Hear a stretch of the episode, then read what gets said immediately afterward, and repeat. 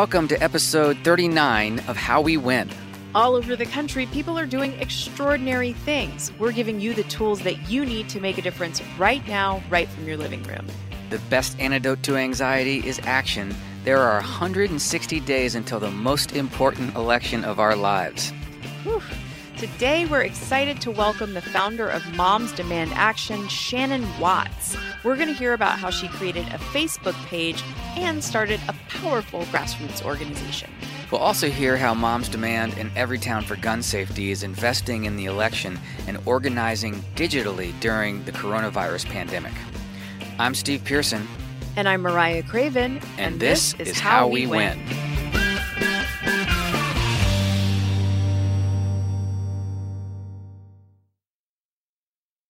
So you had a big birthday weekend. I did. Yeah, we had we, you and I, and a bunch of volunteers from and all over the country. of your closest friends. That's right. Got together and wrote letters to voters, along with the Pantsuit Politics uh, hosts, Beth and Sarah. It was great. It was. I think we wrote thereabouts 800 letters to voters in a two-hour period. What a gift! Yes. Protecting democracy. That's what I want for my birthday. It's really, really what I want. and many, pretty much everyone listening to this podcast, that's their birthday wish too. You know who hates democracy? Donald Trump hates democracy. Oh man, this guy on Twitter this week. Good lord. It is bonkers. He is just I mean we say I guess we say that every week.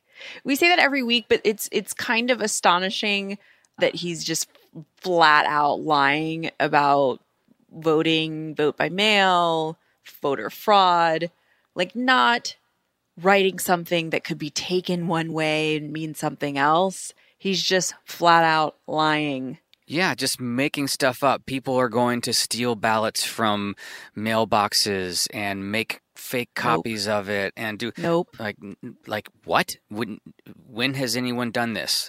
In fact i believe it was a week ish ago that his own commission on voter fraud was mm-hmm. shut down after finding zero instances of voter fraud. I want to be on that commission where they're like you've got an important task. Here's what you're going to find. And then at the like three years later, you're like, we didn't find anything. we didn't find anything. And Trump's like, nothing? You found nothing? Cool. All right, I'm just going to tweet uh, a bunch of lies as if you had found all that stuff that I really need. Yeah, we talked about it last week. Vote by mail doesn't favor Democrats or Republicans necessarily. Republicans nope. have been using vote by mail in Republican states for a long time, too. But what it really does is it stops the ability for people to get disenfranchised and intimidated at the polling places. So Right. It opens us up to increased voter suppression and misinformation we know from 2016 uh, can help suppress the vote. But also, it's really setting us up for, you know, sowing doubt about the results of the election. Because if you've been saying for six months that voter fraud, voter fraud, voter fraud is rampant, then if the election doesn't go your way, then you can say, remember when I said voter fraud, voter fraud, voter fraud? Yeah. and if it does go your way, then you, you can say, oh, we, we defeated voter fraud, you know? Yeah, it's concern making, no doubt. It's uh, a serious issue, and, and one of the reasons why we need to really organize in a huge way so that our turnout, the people we mobilize in this election, is just massive. You know, I mean, we just have to have numbers, and he's going to question it no matter what. But uh, it's going to be a lot harder to you know look at something like when he questions California, like we Clinton won the popular vote in California by 2 million voters, right? And he says, well, there was illegal aliens that voted in that. Like everyone knows that's bullshit. Like that that that just won't fly. But if it's a, a close election, if it's somewhere like Wisconsin where it's a one percentage difference and we just eke by that win, that's where that doubt being sown is really, really going to be concerning. So we, we have to not just vote, but we've got to start right now reaching out to people, getting them to volunteer in this election, getting them to talk to their friends, talk to their neighbors, and um, make sure we just have a, a giant turnout. Yeah, I agree. We we could turn out enough people that there's just no question and, and no doubt. And none of this BS, we can get back to governing the country appropriately. Oh. In contrast, over the weekend, while Trump is golfing and attacking vote by mail, Obama reminds us what leadership looks like with just a, a pitch perfect tweet and comment about Memorial Day, acknowledging the lives that have been lost due to COVID 19. We're at a very grim milestone of 100,000 Americans lost to this virus. Probably more than that, actually, because reporting shows that there's been a big increase in deaths not attributed to coronavirus, which are probably coronavirus attributed. And uh, and just Trump's lack of any kind of empathy or willingness to acknowledge any of the lives lost is is just he's just not human. He it's it's unspeakable. Even the most cynical politician would still know that you need to acknowledge certain fundamental things when you have a, massive amount of lives lost. And he just has an inability to do that uh, because he doesn't want people to look at the truth. Yeah. You know, the, this whole, for, for weeks now, as I've watched his press conferences and, and how insensitive and, and confrontational they become, I, I think back to, and, and this is relevant because we're going to talk to Shannon Watts in a few minutes about gun violence, and I think back to the aftermath of the the Newtown massacre and how visibly moved President Obama was. And you know, I know that everyone was so frustrated that something like that could happen in our country but the ability to empathize with people and show that he was affected too gave me so much faith that something could be done even though it's never it's never it's never going to be enough but you know that that something is happening and with the current president you just don't have that faith that he's going to to to do anything for anybody but himself. I have but lots himself, of faith yeah. in his uh, ability to do things for himself and his family. Yeah. Not for the American people. So, again, full circle, we've got to organize. We've got to get everyone not just to vote, but to volunteer, um, starting like last year. Um, last year. we can't go back in time, but we can we can fix things for the future. I mean, I think that's the lesson, and we get taught over and over and over again. Well, and I'm I it, it makes me feel good that our our letter writing party that we did was so fun, and mm-hmm. uh, and to see to see the volunteers still fired up. I mean, coronavirus has hit all of us in, in different ways, but um, people are still engaged, fired up, doing the work. They're adjusting to this new environment. They're organizing digitally now and embracing that. So that that gives me a lot of hope because that's what I'm seeing from mm, on the ground and and you see it anytime you jump in one of these great virtual parties. Right. I think we t- we talked about this on the podcast a couple of months ago and with some of our guests where people were very nervous about asking folks for something, mm-hmm. whether it was money or, you know, participate in a virtual event or even can I have your vote or can I can I talk to you about voting in a primary because everyone was like in triage mode about coronavirus. Right. But now it's become clear that we don't have a lot of control over the virus or knowledge about it, but we know what our communities need and we can vote and volunteer and take action to make sure call, call our members of congress or our you know state legislatures to make sure that people get what they need during this time. Like that's the most important thing that we can do. Unless you know of a cure which would be great but if you don't then you know civic engagement is is really the most important thing. And what the coronavirus has really done is it's made it so clear to people who don't pay attention necessarily to local politics how important our local elected officials are in their lives, and um, mm-hmm. and they're really paying attention to that on a, a much uh, deeper level, which is so key because you know, look, we need to invest in those local elections because that's going to pay dividends up the ballot, but that's also going to pay dividends in 2022 and and you know on into the future. That's how we really build and grow our progressive ideas is is by investing in that kind of power. So well said. Thank you. I've been practicing that speech. I do want to say one thing about masks because our presumptive nominee, Joe Biden, went out for a um, Memorial Day event wearing a mask with uh, with his wife Jill, um, both wearing masks.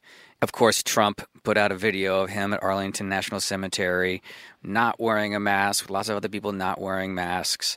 Brit Hume didn't like Biden's mask, thought that it made him look silly. Trump retweeted that. It's just so irresponsible on Trump's part. But I do want to say one thing masks a partisan issue? Not really. It would be a powerful statement to be like, are masks partisan? No. Moving on. you know, because I think that there is this idea out there that they are. It's so bizarre. It's so bizarre. It, it's it's feeling like that. How could a global pandemic be a partisan issue? You wear a mask not to protect yourself, but to protect the people around you. if you're not wearing a mask, then you're just showing people around you that you don't care about them. But half of the Twitter accounts calling for the reopening of America, saying that the masks are stupid, all of that, are actually bots. These are tweets mm. appearing to aim to sow division and increase polarization and taking advantage of this pandemic to do it. So, once again, divide and conquer. That's the GOP strategy. That's Trump's desperate strategy at this point. That's the only thing he can do. And Russia and China are, are helping with that.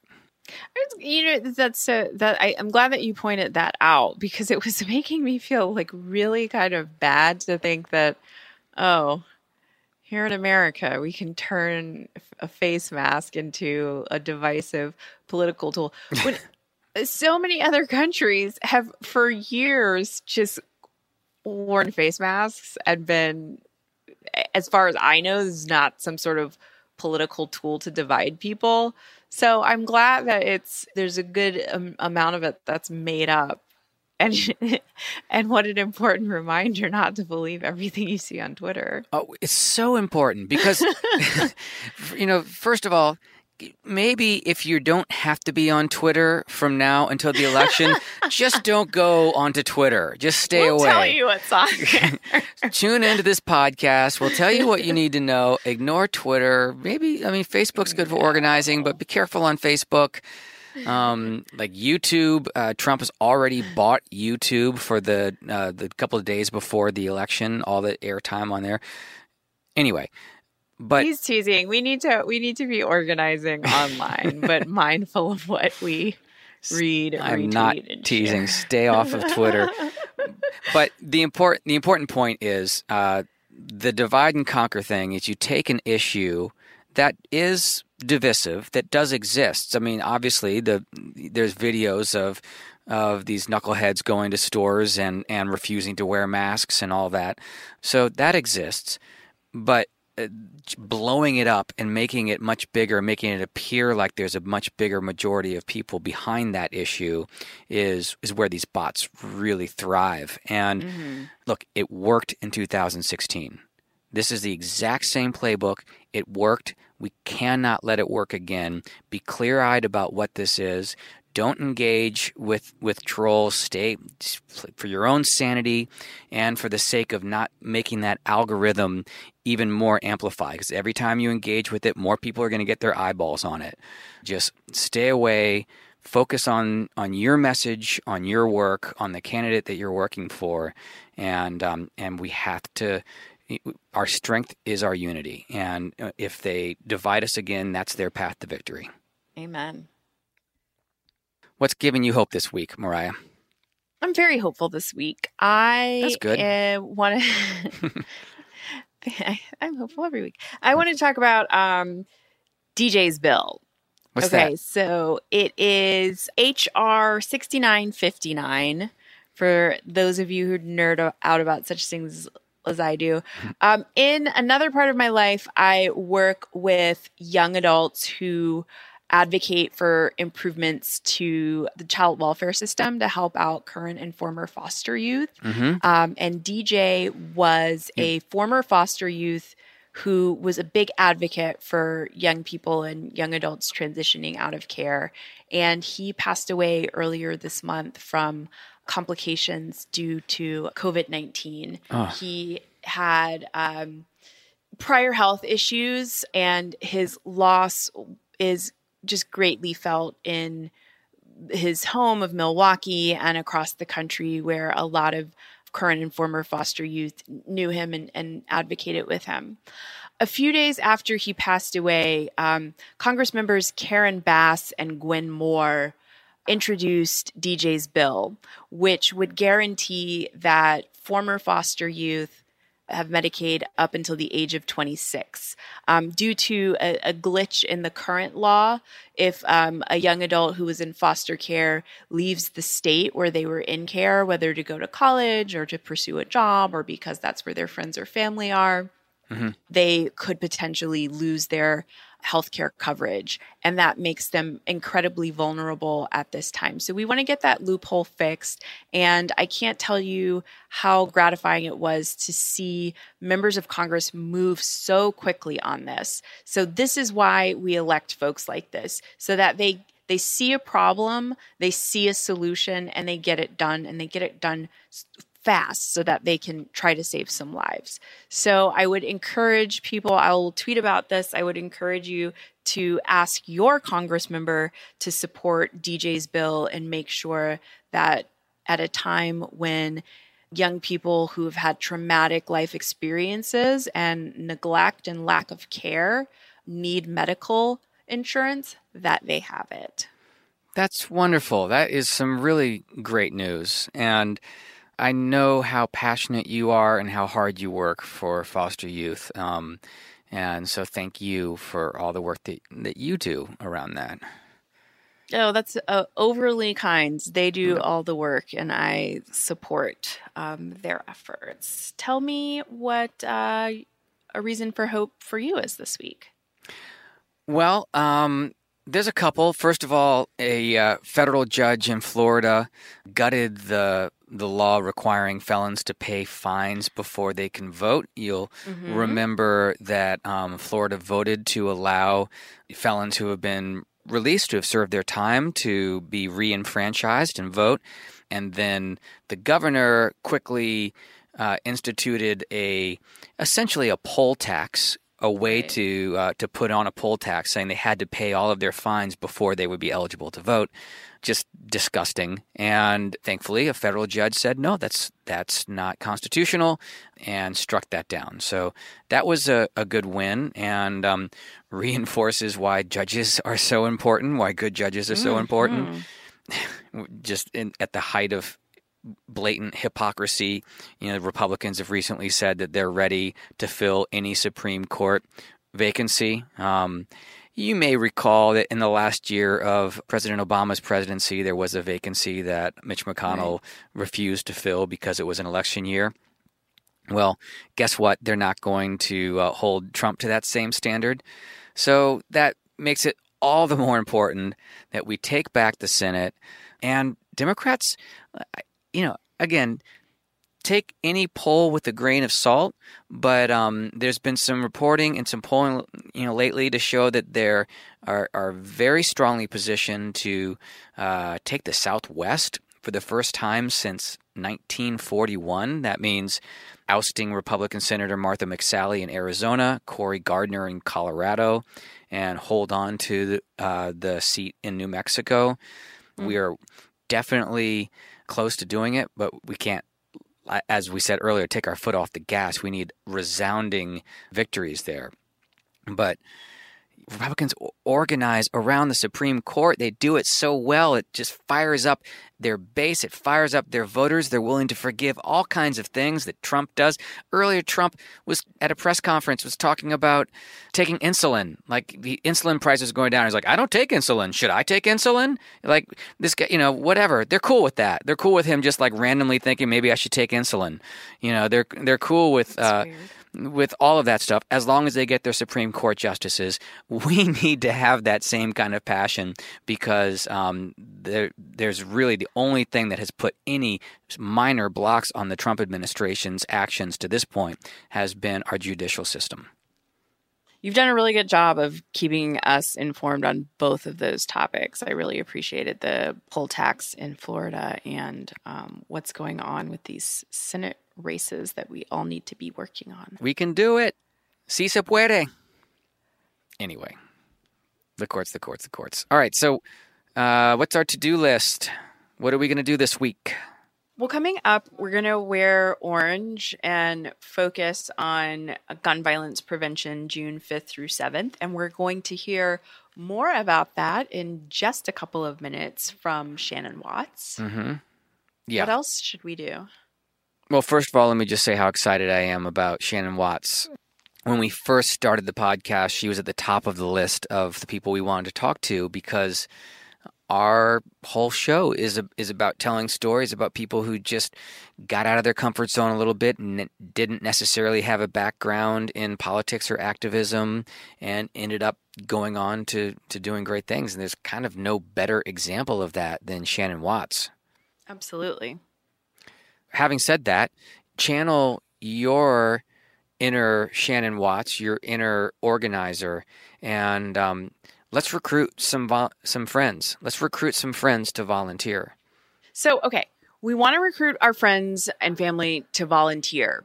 But right now, it might be hard to just go to people, especially if you haven't spoken with them in a while or you've put off contacting them because life has gotten a little intense. Mm-hmm. Now is the time to check in on them. So what we're not asking you to do is say, "Hey, come do." I mean, if they if they want to do something with you, uh, volunteer right. work with you, absolutely do it. Check in with them now, okay? And then in a couple of weeks, you're going to check in with them again and ask them to volunteer. So what Ooh. we're talking about doing is just strengthening our community and uh, at a time when when we all need a little bit of extra support and we want that community to be able to mobilize together. But it does take work beyond saying, here's what you can do for me today. It has to start with, what can I do for you today? Yeah. That's your compassion and your organizer genius coming out in, in one call to action right there. I love that. I need to check in with some people. I'm just going to text a couple of people this week and, and see how they're feeling. That's great. And then if they're feeling good, then I'm going to get them to do something. I'm going to do the same thing. I'm going to check in on some peeps. Okay, so now, as promised, we're going to hear from the incredible digital organizer and woman who fights like a mother, Shannon Watts. Mm-hmm.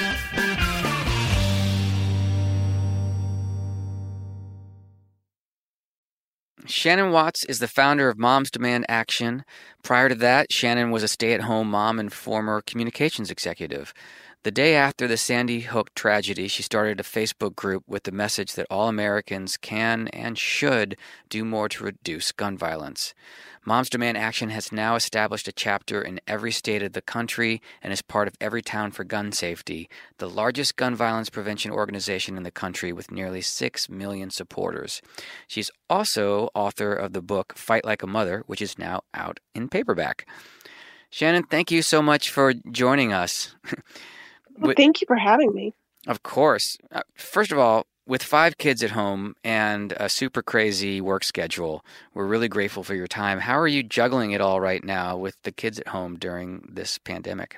Well, you know, most of my kids are adults now. So um, whether they're they're out of college, we have three of the five are in college, and at one point we had four adult children living back at home with us, wow. and it made it hard to do conference calls. We were all trying to jockey for a, a room in the house. and and asking my husband to not talk so loudly. But you know, we're very fortunate and uh, lucky to be safe in our homes, and like everyone, just looking forward to something that is is more like normalcy. Yeah, that's a lot of groceries. yeah, especially for our 19 year old son who is six foot seven. Oh, oh my gosh. God. He's a lot. it's a large mammal. so I think that, you know, you have a story that's so familiar to a lot of people. Um, where after the Sandy Hook tragedy, uh, so many of us were left feeling frustrated with our own government, feeling demoralized and defeated. And you weren't an activist at the time um, when it came to gun violence prevention. So tell us about the the moment when you launched the Moms Demand Action Facebook page. Yeah, I had never been an activist. Uh, I, I, was a corporate communications executive for about almost 15 years, and then I decided to take a five year break. At the time, I had kids in elementary, middle, high school, and thought, okay, I'll go back to work at the end of that five years. And just at the very end of that five years, uh, I was in my home uh, in suburban Indianapolis at the time, folding laundry, and the news of an active shooter in a place called Newtown, Connecticut came on my television. Right.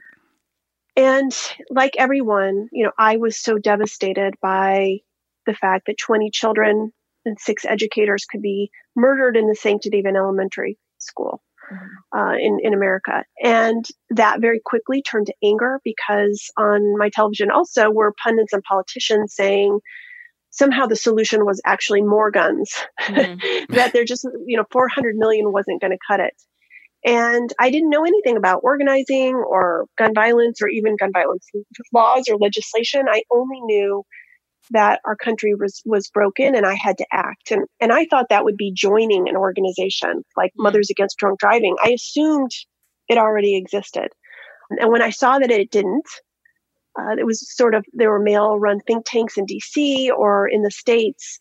I wanted to be part of a badass army of women that spanned across the country, much like Mothers Against Drunk Driving. And so I just started a Facebook page. I had 75 Facebook friends. Uh, I don't know who I thought I was talking to, but but it was like lightning in a bottle with other women and moms from all across the country, total strangers who are now the closest of friends who who said to me, "I want to do this where I live." That must be so humbling. I mean, now you have more members than the NRA. On Twitter, your location is listed as NRA's head rent free which is awesome. Brilliant. um, how, how does it feel to go from that 75 friends starting up a Facebook page to having made such an incredible impact? Well, you know, if you know anything about type A women, um, it, I do. I'm married to one. there you go. There's only going forward. There's not going back. I mean, there were plenty of times I thought, okay, we've done our best. This isn't going to work. Um, and, and, you know, type A women just won't let that happen. Um, the, the volunteers in our organization have been the driving force of making this one of the largest grassroots movements in the country now. Um, we were very much the the David to the NRA's Goliath when we started. People said, mm-hmm. "You're wasting your time. There's no way this can ever happen. This is the wealthiest, most powerful special interest that has ever existed in our nation." And you know, I just don't think um, there's any oppositional force that can ever um, outmatch the the power of angry moms and women. I just don't, and we've mm-hmm. seen that time and time again in this country. You know, starting with prohibition, frankly. I mean, that's when women were allowed to get involved in activism.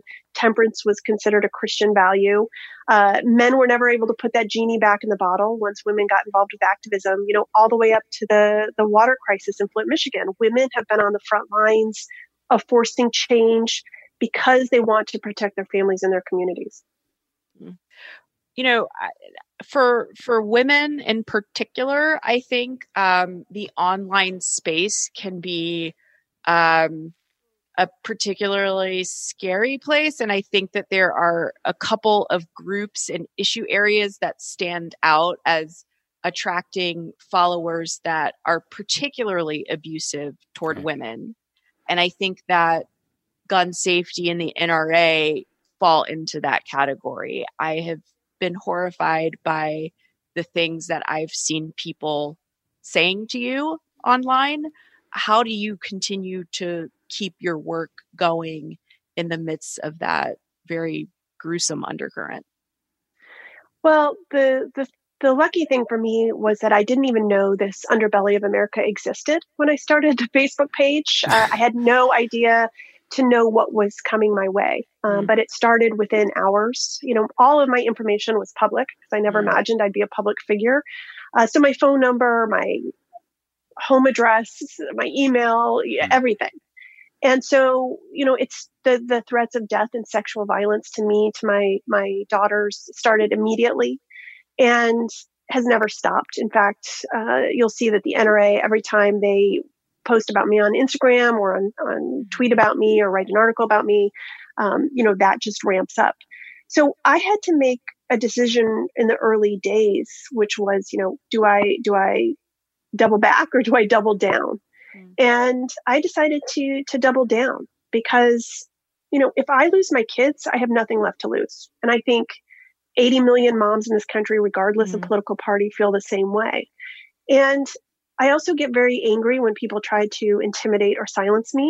Um, mm-hmm. that's exactly mm-hmm. what these gun extremists are trying to do. They, I think the NRA's worst nightmare was that women in this country would take them on because they knew, you know, that was their kryptonite. They knew that they would lose, and and it's exactly what has happened. So I understand why they're angry because they're losing power, they're losing money, and and in large part because of Moms Demand Action volunteers.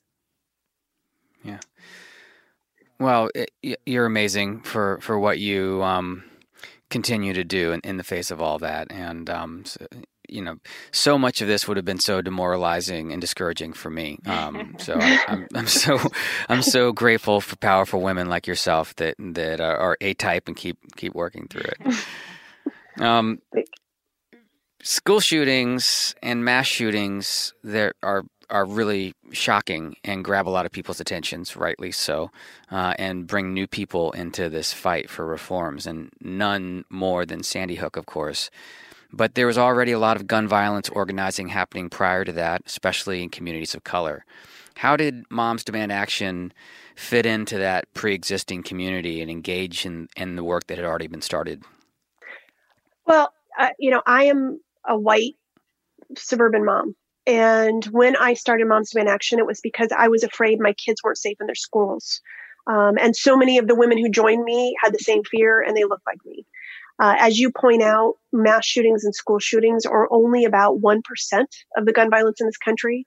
Uh, the vast majority are actually gun suicides, many in rural communities, and also gun violence disproportionately impacts uh, communities of color um, in city centers, particularly Black, men and boys. And, you know, I knew nothing about this space when I started Moms Demand Action. And we very quickly began to learn about the gun violence that kills 100 Americans every day. And we had to do the work internally and externally um, to make sure that we were committed to diversity, equality, inclusion. Um, that includes our own volunteer base. Uh, we have many, many um, policies and programs in place to make sure that we are are diverse internally. And that is something that never ends. I mean, that's what i've learned in the last eight years. You know when the parkland tragedy happened in 2018 we tripled in size as an organization. But many of the people who came in were again women and moms who look like me because they were scared their kids weren't safe in their schools. Um, so that is a, a, a commitment that we have internally is to, to never stop working on that. Externally, you know, we partner with many different communities across the country, as you mentioned, particularly women who have been doing this work for decades, um, invisibly, you know, putting their physical bodies on street corners to stop bullets. And it's so important that those programs are funded, that they're lifted up. I can remember I had a, an event for my book and uh, our membership lead in um, Boston is black, and she came to my book event, and it was mostly white people. And she stood up and she said, "I'm so glad you're here tonight." But when my community has a vigil or a trial or uh, a celebration, do you come to those too? And mm. I think you know it was such a profound point, which is you know we can't expect people um, in these communities disproportionately impacted by gun violence to join us. You know, we have to join them too. And I, that is a, that is a huge commitment as part of our organization too. We give out millions of dollars in grants every year um, to organizations like where I live outside of Oakland. Um, there's a there's a program called Youth Alive, and they actually train teenagers to go into their high schools and interrupt violence before it happens, gun violence. Um, and and so there's partnerships like that with those organizations all over the country um, that that I think make our work much more equitable and profound and life saving. Thank you for um, sharing some some of the details about that intentionality. That's really helpful. Um, and I, I know that Moms Demand got its start on Facebook, and I imagine that digital organizing is one of the ways that you're able to build this cross country community that you um, have. And I know that a lot of people are looking to what you've done right now, now that most of us are participating in stay at home orders to move to digital organizing. Can you offer us any advice about organizing online that we should be thinking about ahead of November? Well, you know, as you mentioned, we started on Facebook and we invested very early on in the most sophisticated technologies we could find that would mm-hmm. able, enable our activists to not only be great activists, but to connect as a community. That was a, always a priority for us.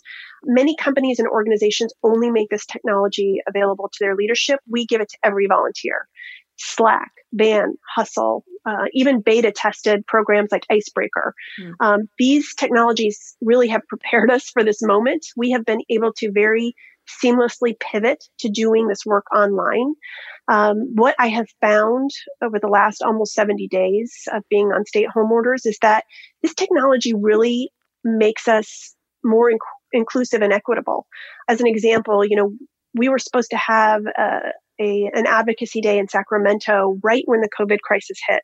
We had 800 RSVPs, which we were very proud of. Mm. And we had to pivot at the very last minute and make it virtual. It was our first ever virtual advocacy day. And more people participated than had RSVP'd because it's not that easy to get from San Diego to Sacramento, for example. Right. And it's not affordable. So I don't think we'll ever go back to doing things the way we did. I think this virtual work will go hand in hand with the in-person work whenever that begins again. And it's just going to be be part of our DNA. But I am incredibly proud of the fact that you know we're having over 100 virtual events every single week. We're having a conversation called Demanding Women, which I've already interviewed Stacey mm-hmm. Abrams and Elizabeth Warren and Kamala Harris and we're, we're all the, even all the top VP contenders. No big just deal. so happens. Just so happens. um, but but also, you know, what I'm incredibly proud of is that the work continues. We have stopped permitless carry in three states online in the last two months. Wow. Um, we've we've gotten places like Burbank, California to agree to distribute our secure gun storage information to school families. We did that online. So it just goes to show that you you can use online tools to be great activists. It's amazing. And you did have those great conversations with all of our top VP contenders. um, what did you learn from those conversations, and who would make the best VP? well, I'm learning a lot and I'm posting about each one and the, the lessons I learned during those conversations mm-hmm. um, to Medium, which is where I, I, I, post all of my, my thoughts on, on gun violence. But, you know, first of all, all of these women are fantastic. Uh, you know, I've interviewed governors and organizers and senators. Uh, I get to speak with Val Demings this week. So, you know, it, it has been awe inspiring to hear about the work they're doing and the commitment that they have to this issue.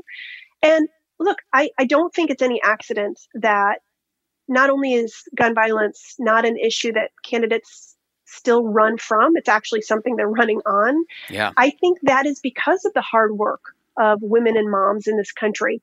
Hillary Clinton was the first candidate who really made it part of her policy platform with Mothers of the Movement. Mm, and yeah. every Democratic candidate was competing to see who can be the best on this issue. So that's a seismic shift in American politics. And, and I think it's in large part because of our volunteers.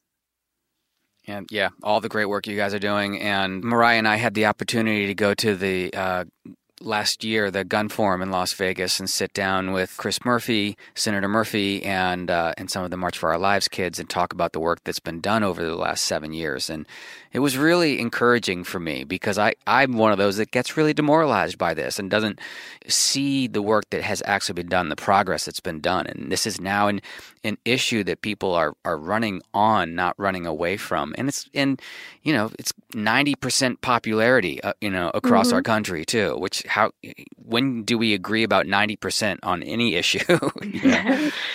No, and, and, and to your point, um, I, another major lesson I've learned in the last almost eight years is that Congress is not where this work, and by this work I mean social justice and um, any social issue work. It's not where it begins; it's where it ends. Hmm. And that's why we have been doing so much of this work in state houses and in boardrooms. I know everyone is waiting for this cathartic moment in Congress. It will come. Hmm. But in the meantime, you know, we can't lose sight of the fact that we've now passed background ch- checks in 22 states. We've passed red flag laws in 19 states. Uh, we've disarmed domestic abusers in 28 states. Uh, and then we have a 90% track record of beating back the NRA's agenda in state houses every year for the last five years. Um, those are significant wins and changes, not to mention all the companies that have changed their policies as well. Absolutely. Progress is happening and not, and we can't even say incrementally. Like these are huge, massive changes, especially. Um, it's especially incredible that they're happening in the last couple of months when everything feels like it's been at a standstill. I know that Everytown and Moms Demand have committed to spending $60 million in the 2020 election cycle to get behind gun sense champions, um, particularly in Texas and Arizona. What work are you all doing and why the extra focus on, on Texas and Arizona? Yeah, well, first of all, Texas and Arizona um, are two areas where we're seeing a significant shift in demographics that we could finally change the, the foundation of the state. Um, we know in Texas, you know, the vast majority, and, and in Arizona too, the vast majority of constituents support stronger gun laws, and they're really frustrated that their lawmakers haven't acted, um, and and that this issue is compelling to those voters uh, mm-hmm. to, to seek real change, particularly younger and more diverse voters. And we're seeing that in, in both states. Uh, we'll be spending $8 million in Texas, $5 million in Arizona, and that is part of the $60 million um, that, that we are committed to spending in the 2020 elections. That's twice wow. what we spent in 2018. It's twice what the NRA spent in 2016. It's amazing. Um, so, yeah, so, you know, we really think that this we created a playbook essentially for how to do this in Virginia in 2019. Uh, we flipped both chambers of the state legislature there. Um, we outspent the NRA eight to one. We outworked them on the ground, making mm. hundreds of thousands of calls, knocking tens of thousands of doors. And so we think we can do the same thing in 2020. That's awesome. Um, and thank you for making that investment. We're we are going to do that. Um, you know, the more people we get involved doing this work, contacting voters, getting people to volunteer, that's how we win. Exactly. Um, and uh, another thing that you you are doing, you have a uh, one and a half million dollar program to register a hundred thousand young voters that you're doing with Everytown and Students Demand Action, with a focus on key battleground states. Um, how are you registering young voters during the pandemic, and how is that work going right now? Yeah, you know, we have invested $1.5 million in Students Demand Action to register at least 100,000 young voters. Um, they're focusing specifically on, on key battleground states, Arizona, Colorado, Florida, Georgia, etc. Mm-hmm. And they're doing it through relational organizing. You know, these high school and college age students have a lot of unexpected time on their hands because many of them are home from school. And so there were, it's just so amazing to watch them use that time to become fantastic activists and just to be so involved. And, and again, the technology that they have access to, like Hustle, which helps you reach out to your peers. It kind of Hustle is a texting in. tool for people who exactly. don't know what that is, right? Yeah. And so it's called relational organizing. And what they're doing is reaching out to all their peer groups and saying, hey, are you registered to vote? If not, here's how you register. If so, here's who to vote for and when, where, how, how high, you know, why to vote. Right. And so that that is really, um, I think, the key to to turning out young voters in 2020. That's great. Yeah, relational organizing is is really powerful, and uh, we've been talking about that a little bit on our show, and we continue to talk more about it because it's the best way we have to to reach people and, and get them mobilized right now. Mm-hmm. So, Wear Orange Day is coming up. This is the annual commemoration um, where people wear orange and you see a sea of orange on your social media if you're if you're into social as into social media as I am. Um, so it's going to be entirely online this year, June 5th through 7th. So everybody get ready for that. Uh, tell us how we can be supportive uh, during Wear Orange this year. Yeah, as you mentioned, you know, it's a it's a weekend dedicated to honoring the lives of people in America who have been impacted by gun violence um, and elevating the voices of of people who are demanding an end to that gun violence. And it started uh, because orange is the color that Hadiya Pendleton's wore. Hadiya Pendleton's friends wore in her honor when she was shot and killed in Chicago mm-hmm. at age 15. If you remember that horrific story, she was uh, just coming off of a performing at President Obama's second inaugural parade in 2013. And her friends wore orange um, in her memory because it's the color that hunters wear to say, don't shoot me. Mm. And so since then, there, those efforts of, of friends have spread to become a national movement.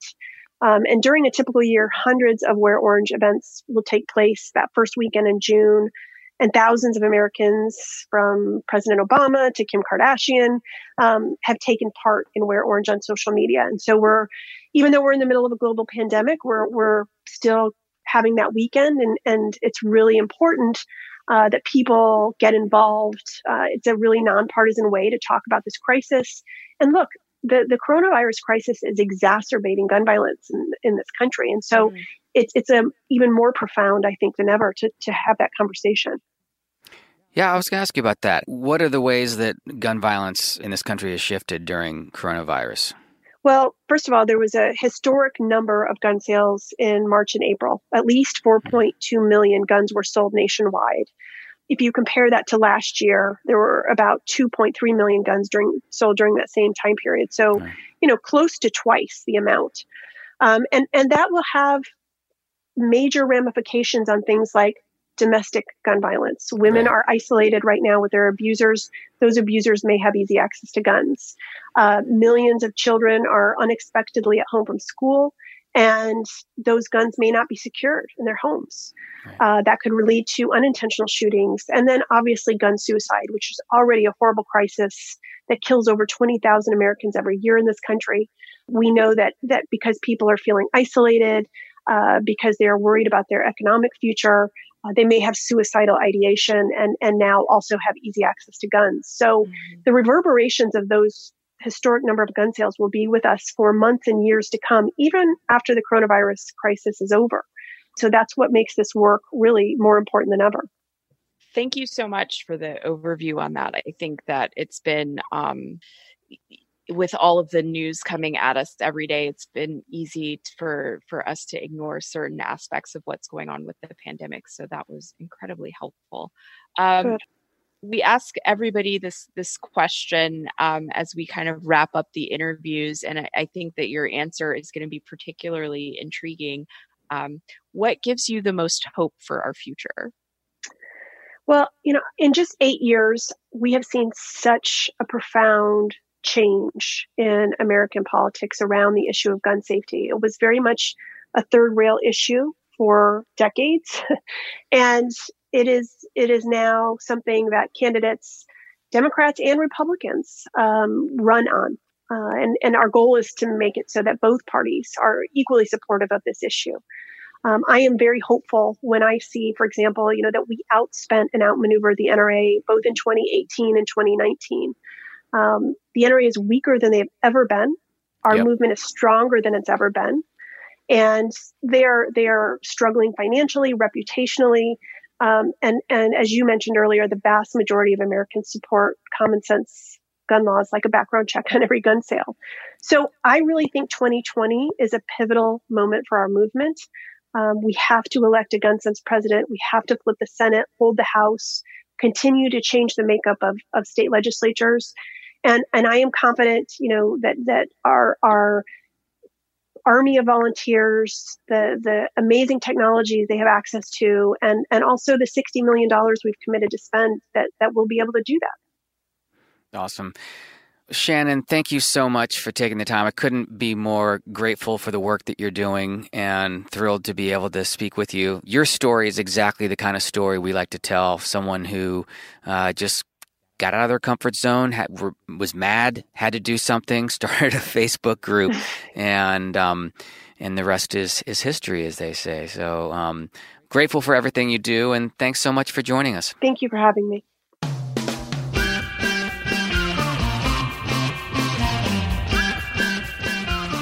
Thank you for joining us today, and thank you for stepping up and taking action. This is how we win. We win when we all get involved. We want to hear from you. Who do you want us to chat with? What topics should we discuss? Tweet to us at bluesboysteve and at mariah underscore craven, or email us at podcast at swingleft.org.